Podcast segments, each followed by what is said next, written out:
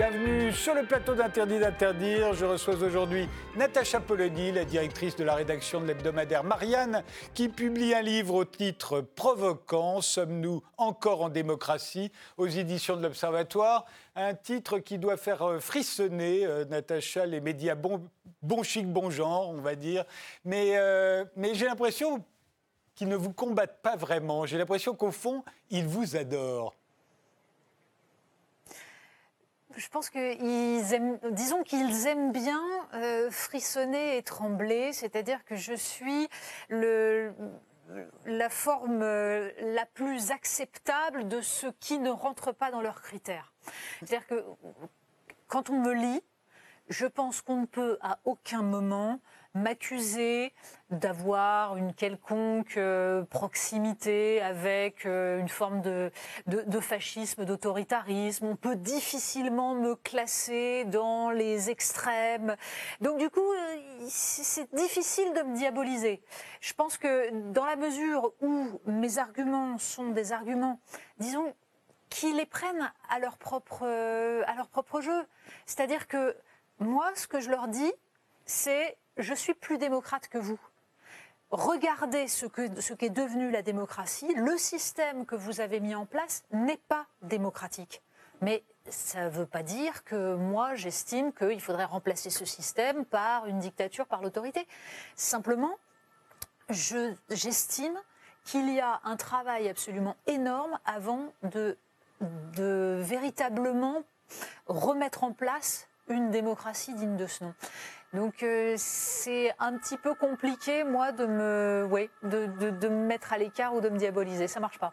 Ouais, vous êtes la bonne marâtre, on va dire, celle qui vient euh, et qui tape un peu sur les doigts, mais on ne peut pas lui en vouloir, elle est sévère mais juste. Il se trouve qu'en plus, au moment même où sort ce livre, il y a cette étude euh, de The Economist qui vient de paraître, et, The Economist, qui est quand même un très très grand journal, euh, The Economist classe la France parmi les démocraties défaillantes. On est à la 24e place, on va le voir. Là, c'est les bons élèves. Et puis là arrive la France est derrière la Corée du Sud, juste avant les États-Unis. Mais bon, c'était les États-Unis de Donald Trump.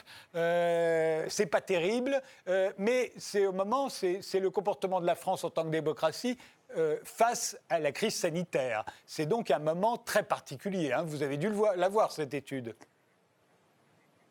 Oui, bien sûr. Alors, le problème de cette étude, c'est que si vous regardez bien votre tableau, euh, la France est au-dessus de 8, c'est-à-dire classée dans les vraies démocraties, bien, uniquement en 2019. Parce qu'avant, on était encore plus bas qu'aujourd'hui. Donc, ça veut dire que les critères qui sont utilisés doivent quand même attirer notre attention. Parce que moi, je trouve ça formidable, ce genre de classement. Mais si vous regardez dans les très très bons élèves, vous avez l'Irlande, les Pays-Bas, le Luxembourg, c'est-à-dire des paradis fiscaux qui sont en train de détruire l'Europe de l'intérieur. Mais ça, ça pose aucun problème. Donc, je pense qu'il faut se méfier. Le diagnostic qui consiste à dire le, coronavirus a été l'occasion d'une réduction des libertés individuelles et d'une forme d'autoritarisme qui est extrêmement problématique, ça c'est évident. En revanche, utiliser ce classement pour ça, euh, il vaut mieux être extrêmement méfiant parce qu'en fait, c'est un classement qui est pétri d'une conception très particulière de la démocratie, qui est la conception bah, anglo-saxonne. C'est-à-dire que là, en gros, ce sont les démocraties libérales qui sont bien classées. Si on regarde, en fait, pour que ce classement ait été fait, euh, soit fait, il y a une soixantaine de critères. Et parmi les critères, il y a par exemple la liberté religieuse. C'est-à-dire que la laïcité à la française, ça nous fait perdre des points. Vous comprenez, c'est pas, ça fait pas très démocratie libérale. Donc, je pense que le, le, diagnostic qui consiste à dire l'année 2020 a été une année de régression de la démocratie, oui, c'est une évidence, on l'a tous vu. Est-ce que pour autant il faut considérer que ce classement de The Economist, c'est le juge de paix Je ne pense pas.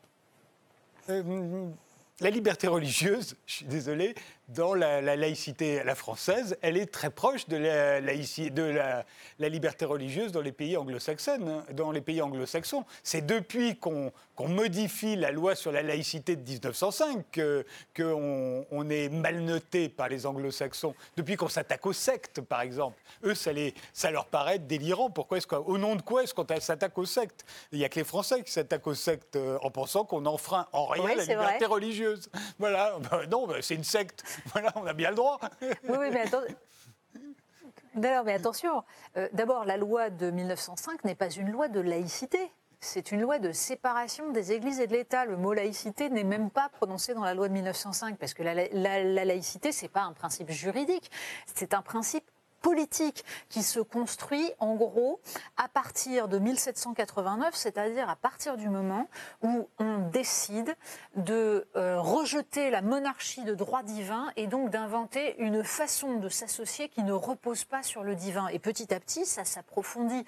Mais ça ne se résume pas à la loi de 1905. Et ça, c'est très important parce que justement, il y a toute une offensive actuellement qui consiste à essayer de, en gros, de supprimer cette spécificité très française pour nous, nous, aligner sur le modèle anglo-saxon. Alors la différence, elle est dans la façon dont on perçoit l'organisation de l'espace public. C'est-à-dire qu'en gros, pour simplifier beaucoup, la République, c'est l'idée d'un espace public neutre dans lequel nous allons tous, en tant que citoyens, participer à la délibération et décider du bien commun.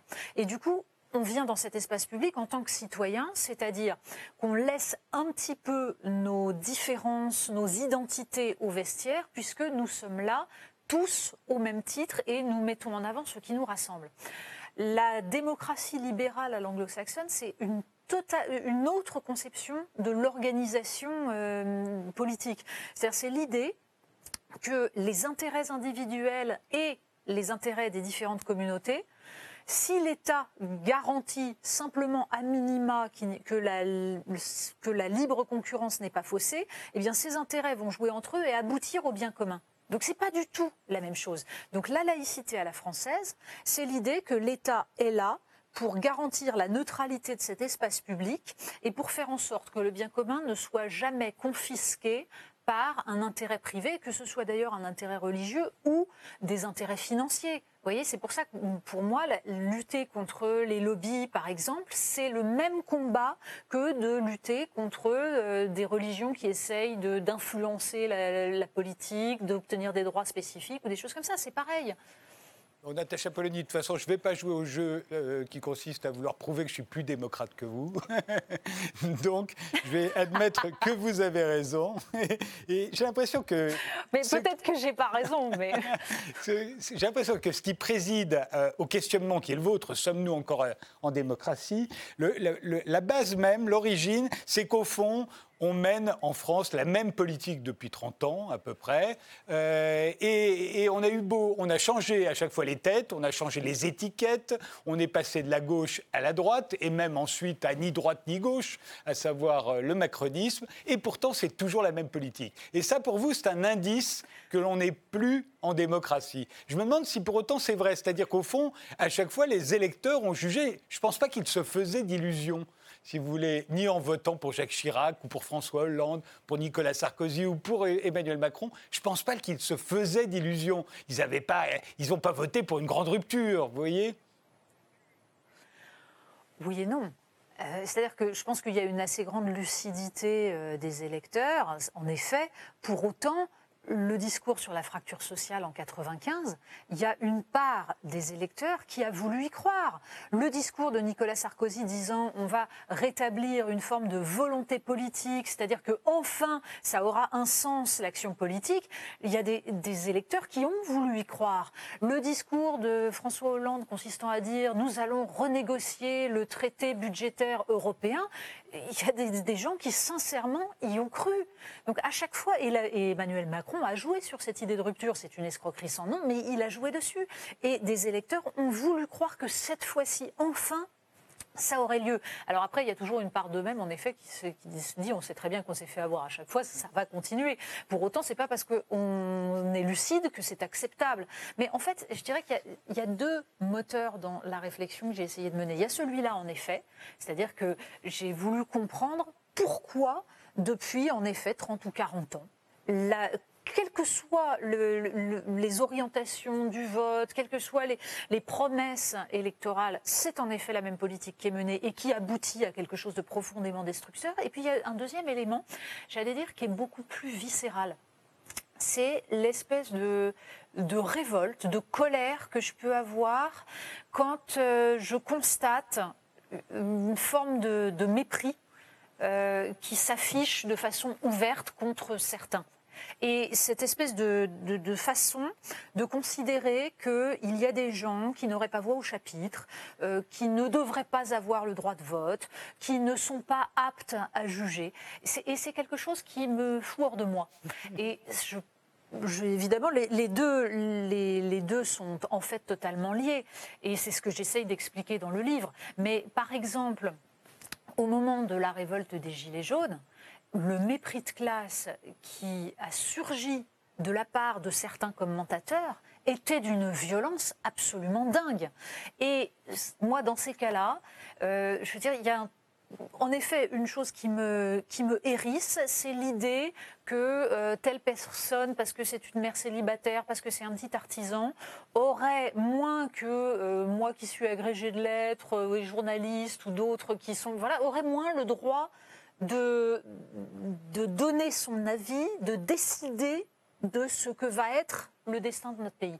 Et ça, c'est un truc qui me fait bondir. Or, c'est de plus en plus violent et on le voit à chaque élection. On l'a vu au moment du Brexit. C'était fabuleux quand même d'aller expliquer que ce sont les moins diplômés qui ont voté le Brexit et que donc il y a certains qui ont, qui ont émis cette hypothèse. Ce serait bien peut-être de réserver le vote à ceux qui sont plus diplômés. Enfin, on est chez les fous. mais euh, on reviendra sur le mépris de classe. Mais restons un peu sur le fait qu'au fond, il y a une idéologie et il y a un système qui euh, euh, défend cette idéologie, et cela depuis 30 ou 40 ans. mais qu'est-ce qui fait qu'aujourd'hui, on s'en rend compte? Parce qu'au fond, à l'époque où euh, euh, euh, Lionel Jospin est Premier ministre et que lui succède Alain Juppé, les gens font une différence entre les deux, même si la politique de l'un et de l'autre n'est pas si différente. Mais ils font encore une différence. Aujourd'hui, ils ne font plus aucune différence entre Manuel Valls et, un équivalent qui soit de droite ou, qui soit centriste. Il n'y a plus de différence là à ce moment-là. Qu'est-ce qui a fait qu'à un moment ça s'est vu? Pour vous parce que c'est l'aboutissement d'un processus. C'est-à-dire que les, quelques différences même de discours euh, disparaissent au fur et à mesure. Pourquoi? Parce que la, la vérité de, la politique menée, la vérité des choses tente à s'affirmer. C'est-à-dire que, en gros, le processus se joue sur à peu près 40 ans. C'est-à-dire que aussi, il y a dans l'histoire des cycles politiques, il y a un cycle qui s'ouvre dans les années 1970. Alors, on pourrait le dater de, de, 1971 et du moment où les États-Unis décident de sortir de, de Bretton Woods, c'est-à-dire décident que le dollar ne sera plus indexé sur l'or, ça c'est une date économique essentielle, mais en fait ça ne s'affirme qu'à la fin des années 70 avec euh, Margaret Thatcher et Ronald Reagan, c'est-à-dire c'est ce qu'on appelle le cycle néolibéral, c'est-à-dire une politique de dérégulation de l'ensemble des systèmes économiques, c'est-à-dire de remise en cause en fait de tous les acquis qui s'étaient imposés depuis la Seconde Mondiale. Euh, si on veut là aussi euh, le dire vite, tout le XXe siècle est un moment de conquête sociale, avec des soubresauts évidemment, et cette conquête sociale ne peut se faire que parce que le capitalisme est mis en danger par le communisme. Et donc ça permet d'arracher des conquêtes sociales.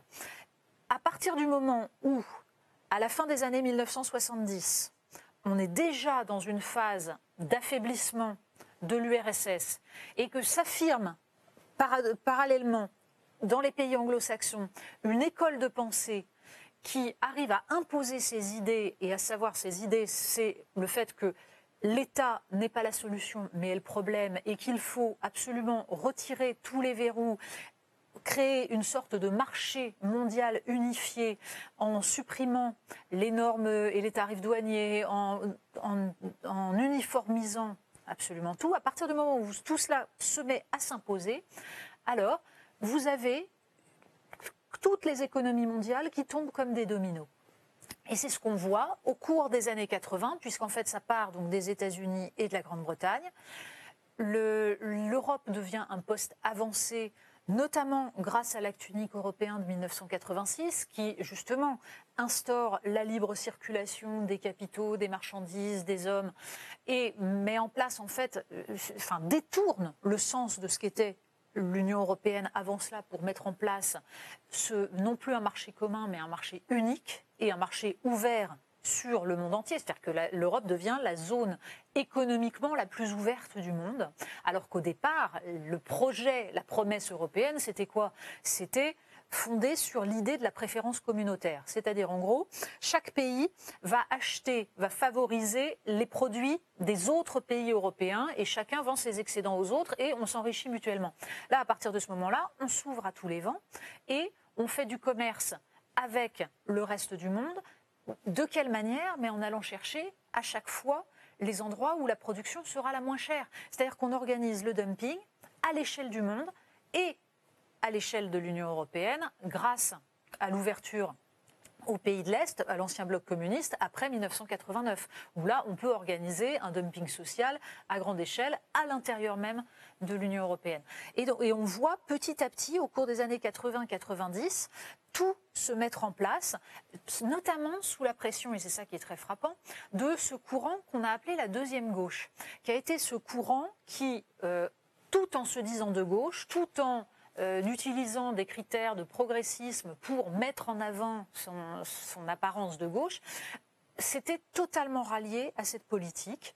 Et évidemment, ça, se voit notamment dans les actions de Tony Blair, de Bill Clinton. Bill Clinton, qui est celui qui a notamment par exemple, aboli le Glass-Steagall Act, euh, Act, qui interdisait la fusion entre banques d'affaires et banques de dépôt. C'est-à-dire que c'est l'invention de l'économie casino et de la financiarisation totale du capitalisme. C'est tout ça dont on voit les conséquences aujourd'hui. Alors pourquoi Aujourd'hui, ça se voit ben justement parce qu'on arrive au bout du cycle. C'est-à-dire que les conséquences de ce système, c'est quoi? La division mondiale du travail, ça permet d'aller fabriquer ailleurs, moins cher, donc ça ruine les économies des pays occidentaux. On a d'abord vu les, les classes ouvrières se faire laminer, maintenant ce sont les classes moyennes. Et au bout d'un moment, ce système ne peut plus prétendre qu'il favorise euh, l'ensemble de la population et qu'il enrichit les gens. Donc, la colère monte et là, il y a une, exigence de la part des citoyens d'une autre politique. Et là, ils s'aperçoivent que, quel que soit le levier, ça ne répond plus. À chaque fois qu'ils demandent une autre politique, on leur promet pendant les campagnes électorales et dès qu'on est élu, évidemment, on s'empresse de faire le contraire. Regardez, je citais tout à l'heure la fracture sociale. Donc 1995, Jacques Chirac fait toute sa campagne sur l'objectif de combler cette fracture sociale qui est en train de se creuser, c'est-à-dire donc bien le décrochage des classes populaires et des petites classes moyennes.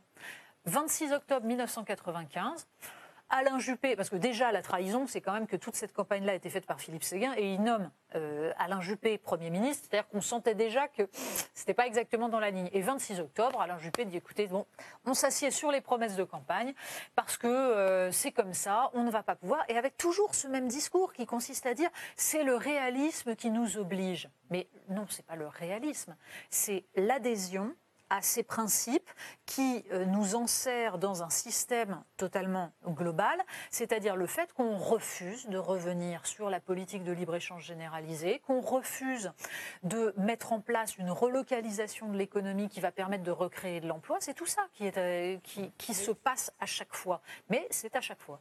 Mais il y a, d'autres sujets où on observe le même phénomène et qui ne sont pas des sujets économiques. Euh, du temps où ils étaient tous les deux euh, au gouvernement euh, sous François Hollande, on voyait bien qu'entre Emmanuel Macron et Emmanuel Valls, il y avait une différence fondamentale dans le rapport qu'on pouvait avoir aux banlieues ou, ou à l'islam. Il y avait une vraie différence. Et d'ailleurs, au moment de sa campagne électorale, Emmanuel Macron a montré cette différence-là en permanence. Une fois au pouvoir, on a Gérald Darmanin, euh, ministre de l'Intérieur d'Emmanuel Macron, qui n'a rien à envier à Manuel Valls, ni à, euh, ni à Nicolas Sarkozy, et qui même se flatte d'être plus dur que Marine Le Pen. Donc on voit bien que cette uniformisation dont vous parlez ne touche pas seulement l'économie, euh, comme on a l'habitude de le dire, mais ça touche aussi bien d'autres domaines. On pourrait dire de la même manière le rapport aux États-Unis, à l'atlantisme, etc., etc. L'uniformisation des gouvernements successifs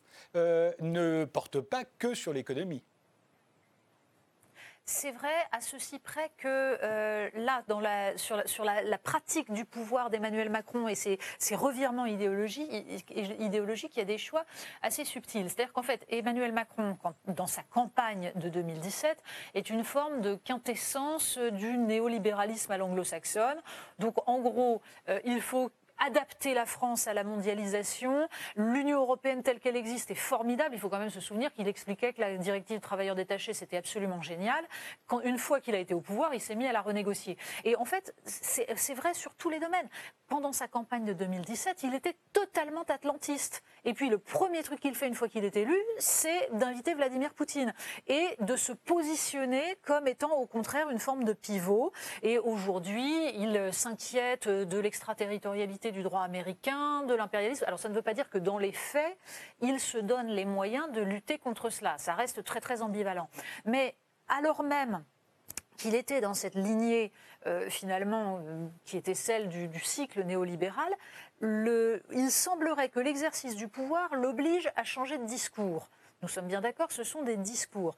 Mais en effet, lui qui était aussi sur une conception euh, très très anglo-saxonne de la communauté nationale, qui euh, évitait à tout prix les questions justement de laïcité, de communautarisme, parce qu'au fond, il ne voyait pas le problème, s'est mis à adopter un discours qui aboutit à la loi séparatisme. Alors, est-ce que pour autant, c'est une uniformisation des politiques? Là, je pense que c'est euh, assez complexe comme phénomène, mais je dirais que euh, la, on va dire le, le, fait que Emmanuel Macron se déporte sur sa droite sur les questions sécuritaires, sur les questions d'identité, de rapport aux religions, à l'islam en particulier, vient du fait que ces questions-là sont les seules sur lesquelles on peut donner l'impression d'avoir une prise elle est totalement factice, puisque de fait,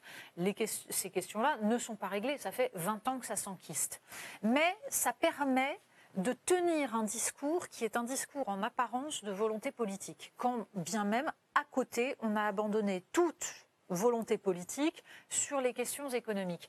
Le problème, c'est que je pense qu'en fait, contrairement à ce que croient beaucoup d'hommes politiques qui pratiquent ce jeu, les deux sont liés.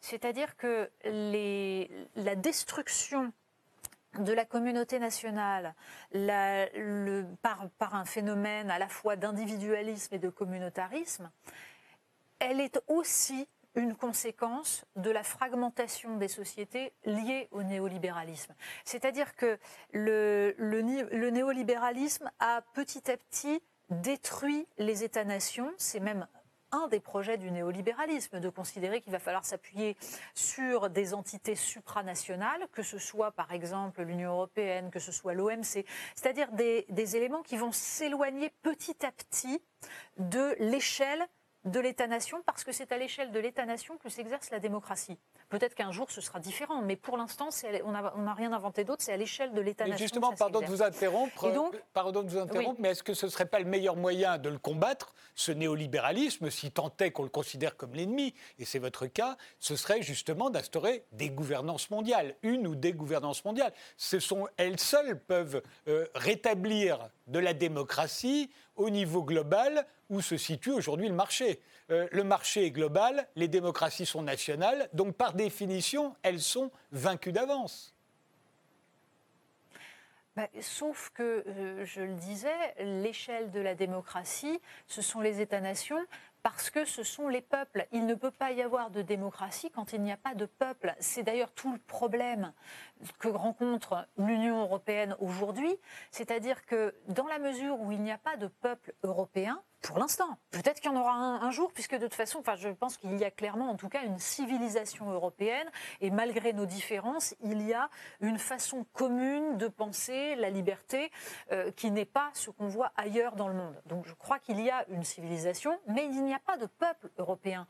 Et on l'a bien vu avec le coronavirus, c'est-à-dire que euh, au pied du mur, quand il y a une crise, chaque pays défend les intérêts de ses citoyens. Donc la question, c'est de savoir comment on limite ce repli sur soi et comment on apprend à collaborer, mais sans pour autant imaginer qu'on va tout de suite fondre les peuples les uns avec les autres et que tout ça n'aurait plus, plus de vérité.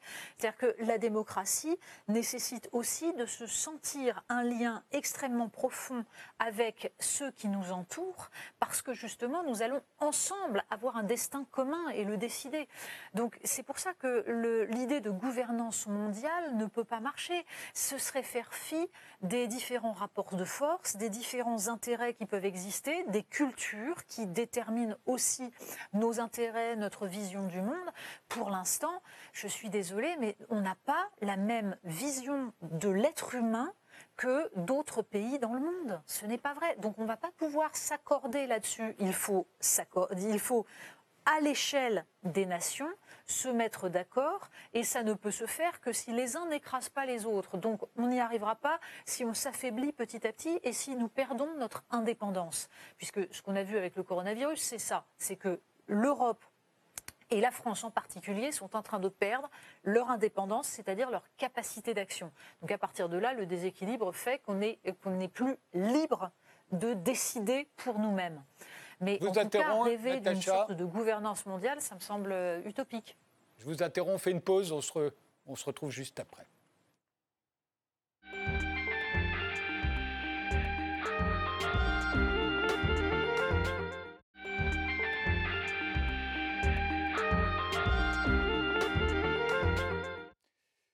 Sommes-nous toujours, euh, sommes-nous encore en démocratie? C'est le titre du livre que Natacha Polony vient de publier aux éditions de l'Observatoire. On continue d'en parler. Je voudrais qu'on revienne sur euh, ce mépris de classe euh, dont vous parlez beaucoup dans ce livre. Alors vous en parlez beaucoup dans, dans le sens euh, où il vous choque particulièrement, c'est le mépris des classes dominantes pour les classes populaires. Mais est-ce que vous n'avez pas l'impression euh, qu'il y a aussi un mépris des classes populaires envers les classes dominantes, euh, qu'elles voient forcément comme des vendus systématiquement des gens qui n'ont pas d'honneur, qui n'ont pas de qui n'ont pas de fierté, comme des incapables aussi, des gens qui n'arrivent à rien, qui en dépit de leur diplôme, en dépit de leur morgue et de leur arrogance, sont complètement nuls. C'est-à-dire qu'ils sont, d'après ce que vous dites et d'après ce que pensent très souvent euh, les classes populaires, ils sont une classe sociale notre élite, c'est une classe sociale. Nos représentants sont tous issus de cette classe sociale.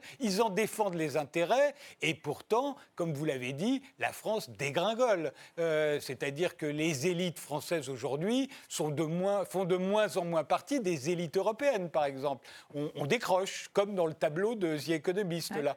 Et, quand on fait ce portrait-là des élites françaises, enfin du moins des classes dominantes, euh, ben, est-ce que ce n'est pas du mépris de classe? Alors, euh, je ne parlerai pas de mépris, je parlerai éventuellement de colère, parfois de détestation excessive, parfois même de haine de la part de certains. Oui, c'est vrai. Et cette fracture, elle est de plus en plus importante. Alors, après, euh, la question de savoir comment est, née cette fracture est, est, essentielle, mais il me semble en tout cas qu'il y a un point qui est fondamental.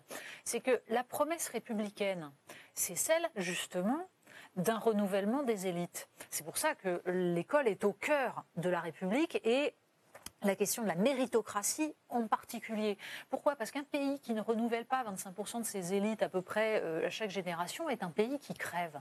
Or là, pourquoi y a-t-il cette fracture et donc cette détestation de la part de, certains vis-à-vis des élites qui sont perçues comme étant en effet euh, responsables de l'état de la France, de la dégringolade, responsables de la destruction de tout, de, par, exemple des services publics. D'abord, euh, c'est vrai, en effet, qu'il y a eu des choix qui étaient des choix délétères et qui viennent d'une d'une forme d'entre-soi de ces élites et du fait que, comme elles ne se renouvellent pas, les idées ne se renouvellent pas. Il n'y a pas de concurrence, de remise en cause, de discussion, de débat. On est dans une homogénéité absolue. Donc je pense que le, problème n'est pas de savoir si, euh, ceux qui euh, crachent sur les élites ont tort ou raison. Le problème est de poser le bon diagnostic. Nous sommes dans un pays, et c'est vrai dans tous les pays occidentaux, en voie de fracturation totale. L'historien Christopher Lash avait euh, diagnostiqué en 1994 ce qu'il appelait la sécession des élites, c'est-à-dire qu'il expliquait que la mondialisation avait créé une classe sociale mondiale des élites qui, en fait, n'avaient plus les mêmes intérêts que les citoyens du pays auquel elles étaient censées appartenir, mais qu'elles avaient plus de proximité avec les autres élites des autres pays. Et ça, c'est aussi ce que provoque cette dérégulation des flux de capitaux, de marchandises, qui permet aux uns et aux autres bah, de passer d'un pays à l'autre, de faire passer leurs capitaux d'un pays à l'autre et de ne plus être ancrés territorialement. La conséquence, elle est celle que nous voyons, c'est-à-dire en effet une détestation parfois totalement excessive de la part de, certains citoyens pour les élites. Oui, il y a une forme de violence. Et on l'a vu notamment là aussi, au moment des Gilets jaunes, on a vu une haine se manifester qui était extrêmement dangereuse. Mais elle vient petit à petit de ce décrochage et elle vient du fait qu'il n'y a aucun brassage et qu'à aucun moment les citoyens ne peuvent se dire qu'ils feront partie, eux, des élites ou que leurs enfants feront partie de ces élites. Et je pense que la question de la destruction de l'ascenseur social, qui est particulièrement forte en France, est aussi un des éléments à prendre en compte. Mais du coup, ce qui, ce qui découle de tout ça, c'est aussi la destruction de la démocratie représentative. Parce qu'en effet, vous l'avez dit à l'instant, et c'est ce que j'essaye d'expliquer dans, le livre, c'est que ces, ces élites sont celles qui tous les postes de représentants. Et donc, à partir du moment où vous avez des représentants qui, en fait, se reproduisent entre eux et ne représentent qu'une seule classe sociale, la démocratie représentative ne peut plus fonctionner. C'est pour ça que, là aussi, au moment des Gilets jaunes, quand il y a eu ce débat démocratie euh, participative contre, ou directe contre démocratie représentative, dire, tous ceux qui disaient, mais c'est un scandale, il n'y a de vraie démocratie que représentative, bah d'accord, mais si elle ne marche pas, on fait quoi? Or, quand vous avez euh, dans de plus en plus souvent un vote des représentants qui est totalement déconnecté des aspirations des citoyens, ça ne peut pas fonctionner. Quand vous avez 55% des Français qui votent contre le traité constitutionnel européen et 90% des députés qui vont voter le même texte trois ans plus tard, ça prouve qu'il y a un décrochage total et donc on n'est plus tout à fait en démocratie. La démocratie ne fonctionne plus et c'est même la communauté nationale en tant que communauté politique qui est en train d'éclater. Qui est, exclu du débat? Parce que ce que vous décrivez, en fait, c'est un système clos euh, où euh, finalement tout le monde serait victime de sa propre propagande. Euh, mais qui est exclu du débat? Il y a les populistes, les complotistes alors, les termes populistes et complotistes, ce sont des termes largement instrumentalisés. Parce que. Euh, populiste, c'est un terme qui a une définition précise. C'est un courant politique qu'on peut, euh, peut, décrire au 19e siècle, né en Russie.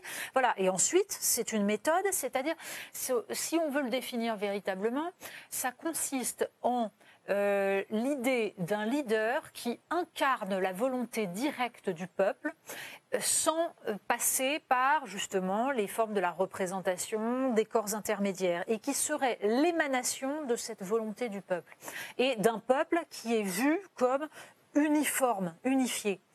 Or, euh, je pense que euh, justement l'idée qu'il pourrait exister un peuple euh, totalement unifié me semble assez dangereuse. Je pense que ce qui est intéressant dans la démocratie, c'est justement le fait qu'elle assume la diversité, que c'est un rapport permanent entre l'un et le divers.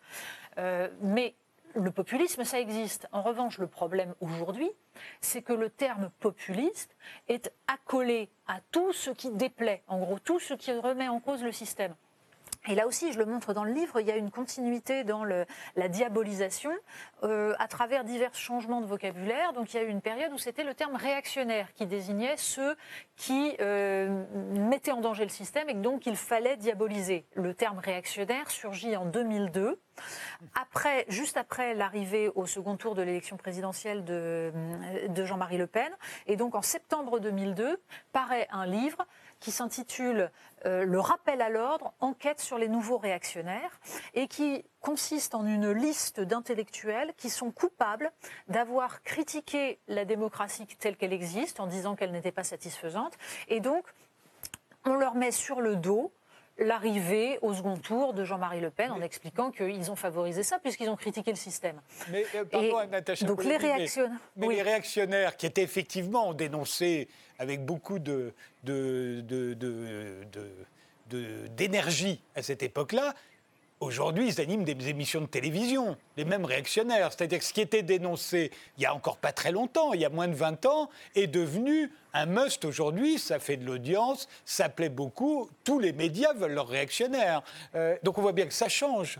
Oui, alors, d'abord, euh, dans cette liste de réactionnaires, il y avait des gens euh, on ne peut plus modérés, comme Marcel Gauchet, euh, Pierre Manant. On ne peut pas dire que ce soit non plus des, des trublions. C'est dire le, délire absolu que, consistait, enfin, en quoi consistait ce livre. Et c'est bien le problème. Ça démontre que le terme réactionnaire a été accolé à des gens pour expliquer qu'ils étaient dans le camp du mal. Et aujourd'hui, c'est le terme populiste et c'est même le terme complotiste. Alors après, c'est vrai que les choses ont bougé. C'est-à-dire que dans les années, fin des années 90, début des années 2000, il y avait une forme de chape de plomb dans les médias où en fait, seule la pensée conforme au système était acceptée. Et il était extrêmement difficile de faire entendre une voix différente. C'est d'ailleurs ça la clé du succès d'Éric Zemmour, c'est juste qu'il était le seul et que du coup, il a cristallisé cette, euh, cette attente de la part des certains, de certains d'entendre un autre discours, et avec tous ces excès, toutes ces, il a, il, il a renforcé, enfin, il était renforcé par le fait qu'il paraissait le seul à avoir le courage de dénoncer le système. Mais c'est vrai que les choses ont bougé, parce que maintenant, en effet, des gens qui sont en opposition, il y en a énormément. Pourquoi? Parce que du coup, le système médiatique s'est recomposé pour construire des, des oppositions frontales. Mais ça ne veut pas dire que le débat politique est plus sain. Ça veut dire qu'il y a des oppositions mises en scène, exactement comme on a dans le paysage politique une mise en scène euh, du, combat entre euh, Emmanuel Macron et Marine Le Pen. Mais pour autant, on voit bien que euh, l'option Marine Le Pen est interdite. C'est-à-dire que on a, avant, on avait une, une, alternance factice entre droite de gouvernement et gauche de gouvernement. Ça fonctionnait, on passait de l'un à l'autre, c'était toujours la même politique. Le système s'est recomposé parce que ça ne fonctionnait plus de cette façon-là, à travers la jonction des libéraux de droite et des libéraux de gauche, et face à euh, ce qu'on peut appeler, ben, voilà, ce qu'on appelle le, populisme. Sauf que le populisme n'est pas une option. Donc, il n'y a même plus d'alternative, d'alternance factice. Il n'y a plus que la possibilité d'un vote unique. Ben, ça n'est pas la démocratie. la démocratie, c'est justement de pouvoir oui, vous ne croyez pas qu'aujourd'hui, que euh, aujourd'hui, il pourrait y avoir euh, très très bien, euh, comme l'a montré Gérald Darmanin, mais d'autres l'avaient fait avant lui, y compris à gauche, en devenant à leur tour sécuritaires, anti-islam, anti-banlieue, etc., etc. Au fond, qu'il pourrait y avoir des... des alors, on, écarte l'original, Jean-Marie Le Pen ou même Marine Le Pen, et puis on prend un décalcomanie, mais quelqu'un qui, au fond, euh, appliquerait le même programme, mais sans en avoir euh, les, caractéristiques un peu, soi-disant, repoussantes. Oui, mais qui appliquerait quel programme? Le programme, en effet, sécuritaire et identitaire. Mais dans quel but?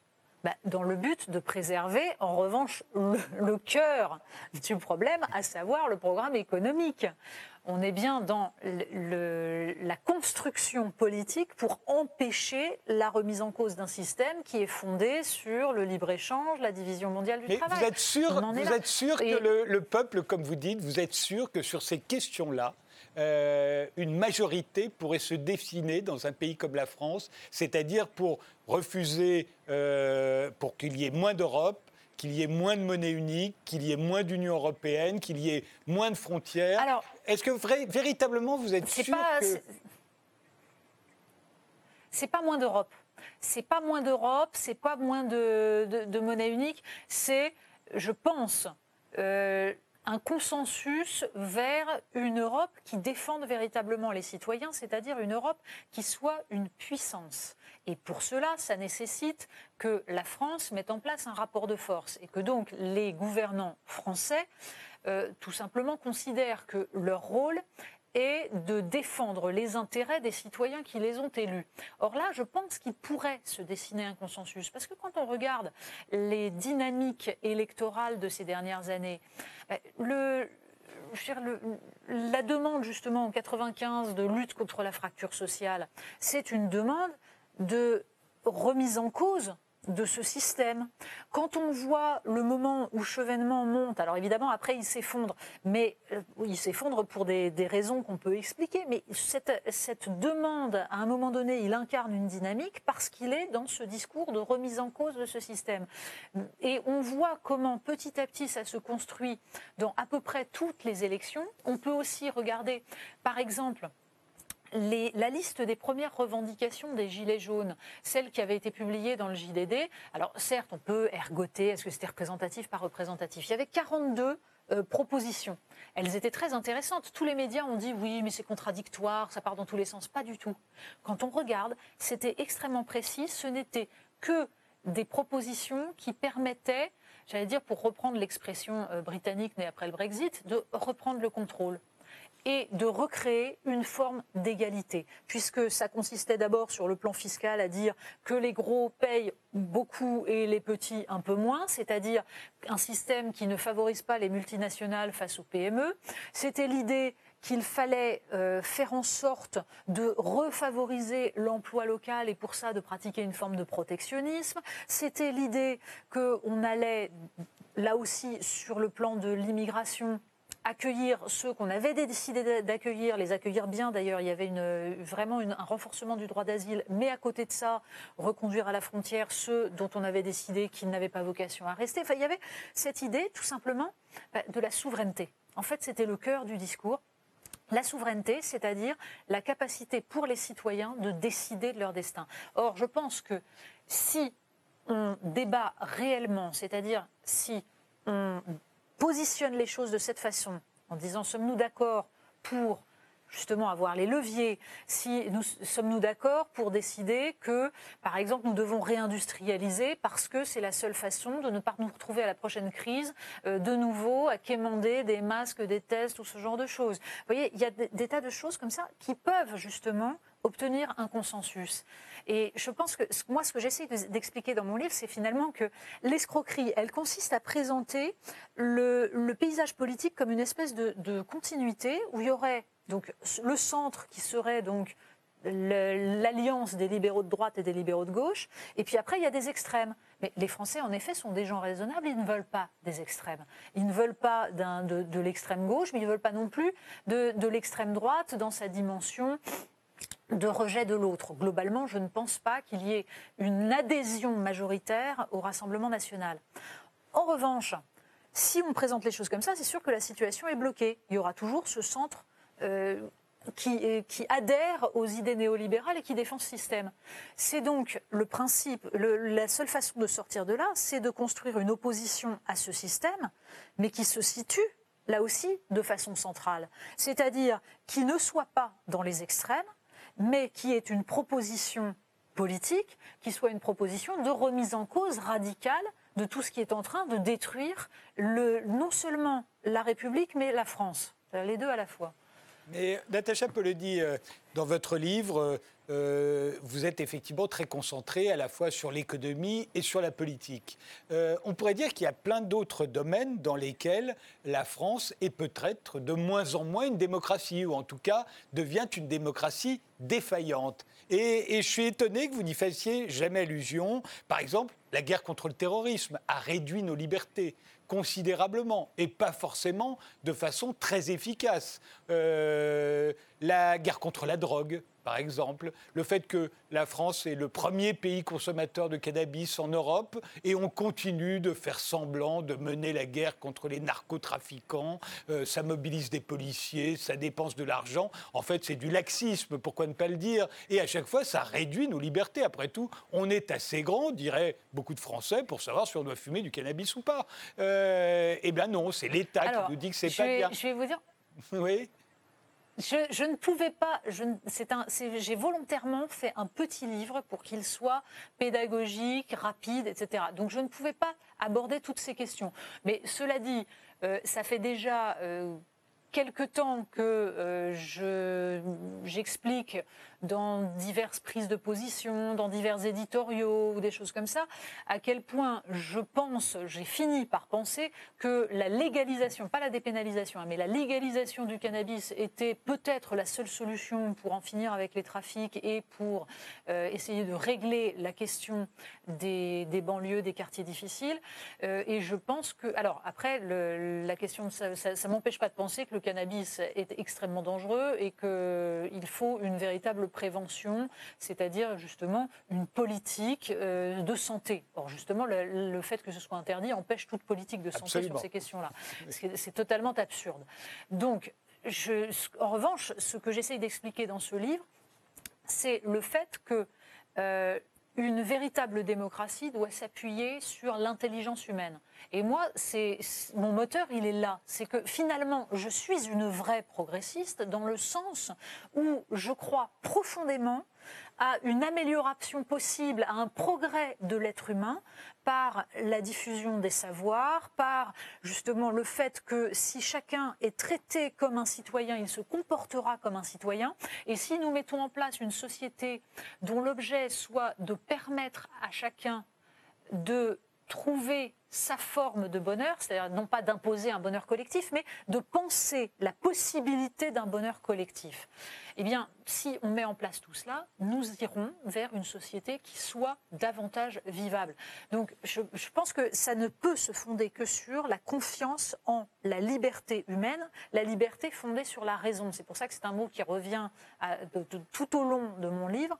la rationalité, la démocratie présume le fait que nous partageons une rationalité universelle qui nous permet de nous comporter comme des citoyens, c'est-à-dire comme des adultes autonomes et responsables. Or, on voit très bien, dans tous les exemples que vous avez cités, à quel point ce n'est absolument pas le cas. Et la crise du coronavirus n'a fait que démontrer que les gouvernants prenaient les citoyens pour des enfants à qui il fallait interdire des choses et imposer d'autres choses. C'est-à-dire qu'à aucun moment on ne favorise l'usage de l'intelligence. Et, ça, je pense que c'est extrêmement dangereux parce qu'on a des outils techniques aujourd'hui qui diminuent encore l'usage de l'intelligence. Et on peut dire la même chose d'ailleurs de ce projet de loi contre le séparatisme, qui est devenu un projet de loi confortant les principes républicains, où on a vu tous nos ministres parler des valeurs républicaines qu'il fallait enseigner à l'école, comme si l'école était faite pour qu'on enseigne des valeurs. Euh, là aussi, j'ai l'impression que c'est une réduction de nos libertés, une réduction de la démocratie, que de vouloir enseigner à nos enfants le bien et le mal à l'école, euh, qu'on nous enseigne la loi, oui, ce qui est juste et ce qui est injuste, mais le bien et le mal, c'est réservé à chacun, ça n'est pas à l'État de nous l'infliger. Alors, je crois que la République est un système qui euh, est fondé sur l'adhésion à des valeurs. En revanche, l'école républicaine n'est pas là pour nous enseigner le bien et le mal et pour pratiquer un catéchisme républicain, ce qu'elle fait pourtant depuis des années.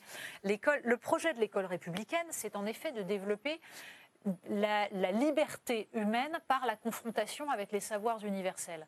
C'est parce que nous acquérons ces savoirs, que nous pourrons penser par nous-mêmes, que nous allons construire notre raison, notre logique, et que donc nous ne dépendrons plus d'autrui pour notre jugement. C'est ça le principe de l'école mmh. républicaine. C'est pas de nous dire euh, le racisme c'est mal, le tri sélectif c'est bien, etc. C'est absolument pas ça. Donc là, on a totalement détruit cela une fois de plus parce que on perd de vue ce que c'est que la liberté. Et la liberté, c'est pas juste le droit de faire ce qu'on veut.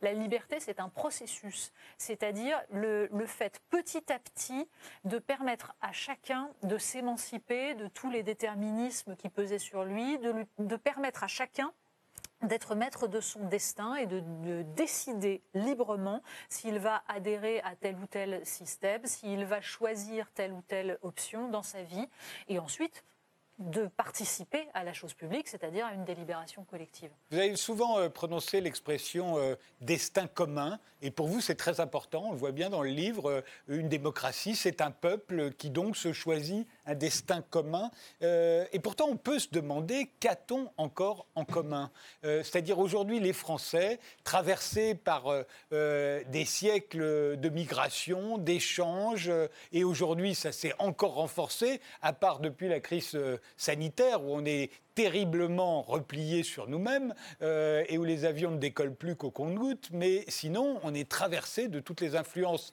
imaginables euh, à notre époque. On peut regarder des chaînes de télévision du monde entier, etc., euh, etc. Alors qu'est-ce qui nous reste en commun à part, je dirais, la langue, les paysages et les services publics? Mais sinon, qu'a-t-on en commun? C'est déjà beaucoup les paysages. Moi, j'avais écrit un livre, c'était en octobre 2015, qui s'appelait Nous sommes la France. Euh, je l'avais écrit en fait après les attentats de Charlie Hebdo et de l'hypercachère, euh, pour essayer de réfléchir à ce que nous avions en commun justement, c'est-à-dire euh, la question de savoir ce qui avait été attaqué par le terrorisme et qu'est-ce que nous avions encore à défendre et à partager ensemble. Et il y avait toute une partie du livre qui essayait de réfléchir, en fait, à ce qui n'est pas négociable. C'est-à-dire, quand je disais tout à l'heure, il y a un rapport permanent entre l'un et le divers, eh bien, il y a des choses qui euh, font partie de ce que nous sommes collectivement et qui ne sont pas négociables, me semble-t-il. Et euh, on pourrait les, définir. C'est une certaine idée de la liberté humaine, de la dignité humaine, une certaine idée de l'égalité et notamment la mixité dans l'espace public. C'est très spécifiquement français. Je parle de la mixité entre les hommes et les femmes. C'est-à-dire que la France, euh, c'est une civilisation qui ne ressemble ni euh, à cette forme de séparatisme méditerranéen où les femmes vivent d'un côté, les hommes de l'autre, ni à l'autre forme de séparatisme entre hommes et femmes qu'on trouve dans les sociétés anglo-saxonnes. Il y a quelque chose de, très intéressant à travers la, galanterie, l'amour courtois euh, avant cela. Bon, ça fait partie des spécificités qui sont les nôtres. et j'accordais une grande importance elle est en train de disparaître, cette bah spécificité. Vous le sentez bien ah, qu'elle disparaît. tout ça est en train de disparaître. Disparaître avec MeToo, avec euh, toutes sortes de règles que l'on est en train de s'instaurer, d'instaurer, euh, certainement à bon escient, ça n'est pas les questions, mais on est en train de, tout ça est en train de disparaître. Euh, il nous reste 30 secondes, je vous laisse le, mot de la fin. oui, bah, en 30 secondes, en 30 secondes, il y, a une, il y a un rouleau compresseur du soft power américain qui ne me semble pas un progrès parce que même si encore une fois, nous sommes dans une société qui n'est pas parfaite, mais il y a dans le projet porté par l'humanisme et les Lumières quelque chose de profondément intéressant, de profondément moderne, et que nous devrions justement aller creuser pour l'amplifier encore. Et je crois, je crois que ce serait une très très belle idée de l'être humain que nous pourrions développer. Sommes-nous encore en démocratie? C'est le titre du livre de Natacha Polony qui vient de paraître aux éditions de l'Observatoire. Merci d'avoir passé euh, toute cette heure avec nous, Natacha Polony. Merci de nous avoir suivis. Et rendez-vous au prochain numéro.